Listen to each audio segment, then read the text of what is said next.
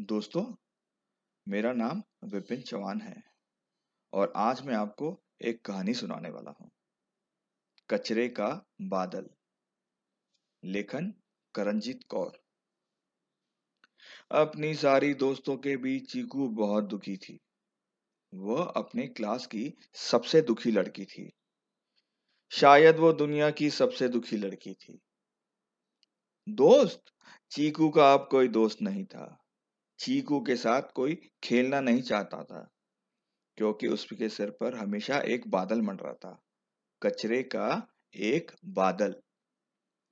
संतरे के छिलके और बिस्कुट के खाली लिफाफे, टूटे खिलौने और पेंसिल की छीलन, प्लास्टिक की टेढ़ी मेढ़ी बोतलें और रंग बिरंगी थैलियाँ और इन सब पर भिन भिनाते मक्खियों के झुंड। कोई भी बच्चा ऐसी लड़की के साथ नहीं खेलना चाहता था जिसका सिर पर हमेशा कचरे का बादल मंडराता हो। कहीं कोई केले का छिलका उसके सिर पर गिर पड़े तो? छी! चीकू तो छुपन छुपाई तक भी नहीं खेल सकती थी, क्योंकि बादल उसका पता बता देता था। एक दिन वो सोना से बोली, हम साथ साथ स्कूल चलते हैं।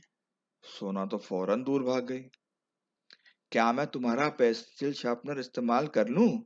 उसने स्वीटी से पूछा। स्वीटी मुँह चिढ़ाते हुए अपनी जगह बदलकर आशा के पास बैठ गई। चीकू को खाना भी अकेले खाना पड़ा।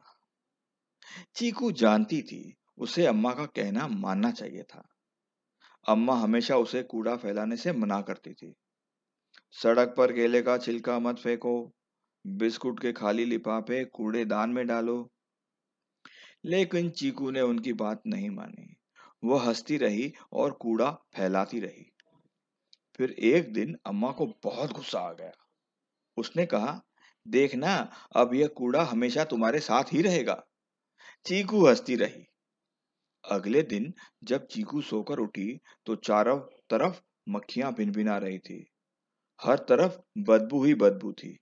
साथ ही सिर पर कचरे का बादल मंडरा रहा था। अम्मा की बात सच साबित हुई और उसके बाद चीकू हंसना बस भूल ही गई। चीकू ने भागना चाहा, लेकिन कचरे का वो बादल हर जगह उसका पीछा करता रहा। चीकू ने एक झाड़ू लेकर बादल को हटाने की कोशिश की लेकिन वो उसे हटा नहीं सकी। चीकू ने भरपूर कोशिश की। उसने चीख चीख कर बादल से हटने को कहा। उसने तो बादल को कूड़ेदान में फेंकने की भी कोशिश की, लेकिन कचरे का बादल हटा ही नहीं। तब चीकू हो गई बहुत दुखी।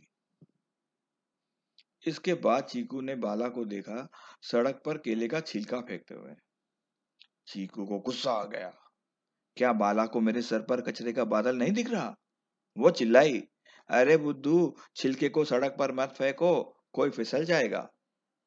कचरे के बादल से डरकर बाला ने छिलके को कूड़ेदान में फेंक दिया। अगले दिन कचरे का वह बादल थोड़ा सा छोटा हो गया। चीकू ने सोचा, अरे, ऐसे कैसे हुआ? फिर चीकू ने देखा कि रीमा आंटी प्लास्टिक की थैलियाँ को फेंक रही थी। चीकू ने कहा, आंटी, थैलियों को उठाकर दोबारा इस्तेमाल कीजिए। रीमा आंटी थैलियाँ उठाकर वहाँ से चली गई। अगले दिन जब चीकू सोकर उठी तो बादल और भी छोटा हो गया। चीकू मुस्कुराई। वो समझ गई थी कि उसे क्या करना है। फिर जब भी कोई बिस्कुट के पैकेट, लिफाफा या पेंसिल की चीलन फेंकता, चीकू उसे रोक देती।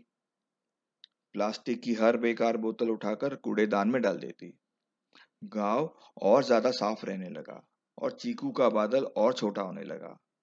फिर एक दिन वो गायब हो गया, एकदम चला गया। और चीकू शायद दुनिया की सबसे खुश लड़की हो गई। इसके बाद चीकू ने कूड़ा नहीं फैलाया। सच तो यह है कि उसे भी साफ़ गाँव में रहना अच्छा लगता था। लेकिन वह डरती थी कि कहीं कचरे का बादल फिर ना आ जाए।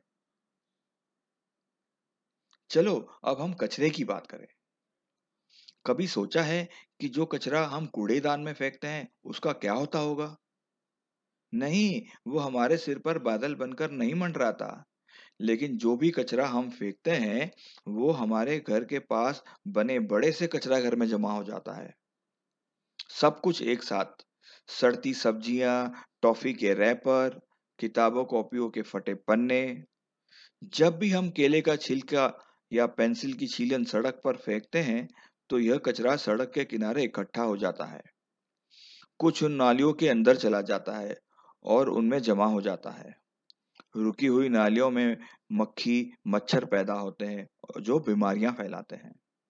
इससे हमारा पर्यावरण गंदा होता है और अपने आसपास कूड़ा कचरा तो किसी को भी अच्छा नहीं लगता।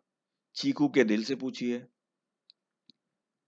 कचरा फैलने से कैसे रोके?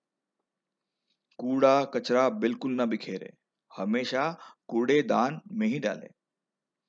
सुबह स्कूल जाते समय अगर रास्ते में केला खाते हो तो उसका छिलका सड़क पर न फेंकें। छिलका रखने के लिए माँ या पापा से एक छोटा लिफाफा ले जाइए। स्कूल पहुँचने के बाद याद से छिलके को कूड़ेदान में डाल दीजिए। केले वाले लिफाफे की तरह कई चीज़ें आपको बेकार लगती होंगी। लेकिन सब चीज़ें बेकार नहीं होती। छिलके के साथ लिफाफे को बिल्कुल नहीं फेंकना। उसे वापस घर ले जाकर दोबारा इस्तेमाल कीजिए। कूड़ेदान को ढक दीजिए, जिससे उसमें मक्खियाँ बिल्कुल ना पहुँच पाए।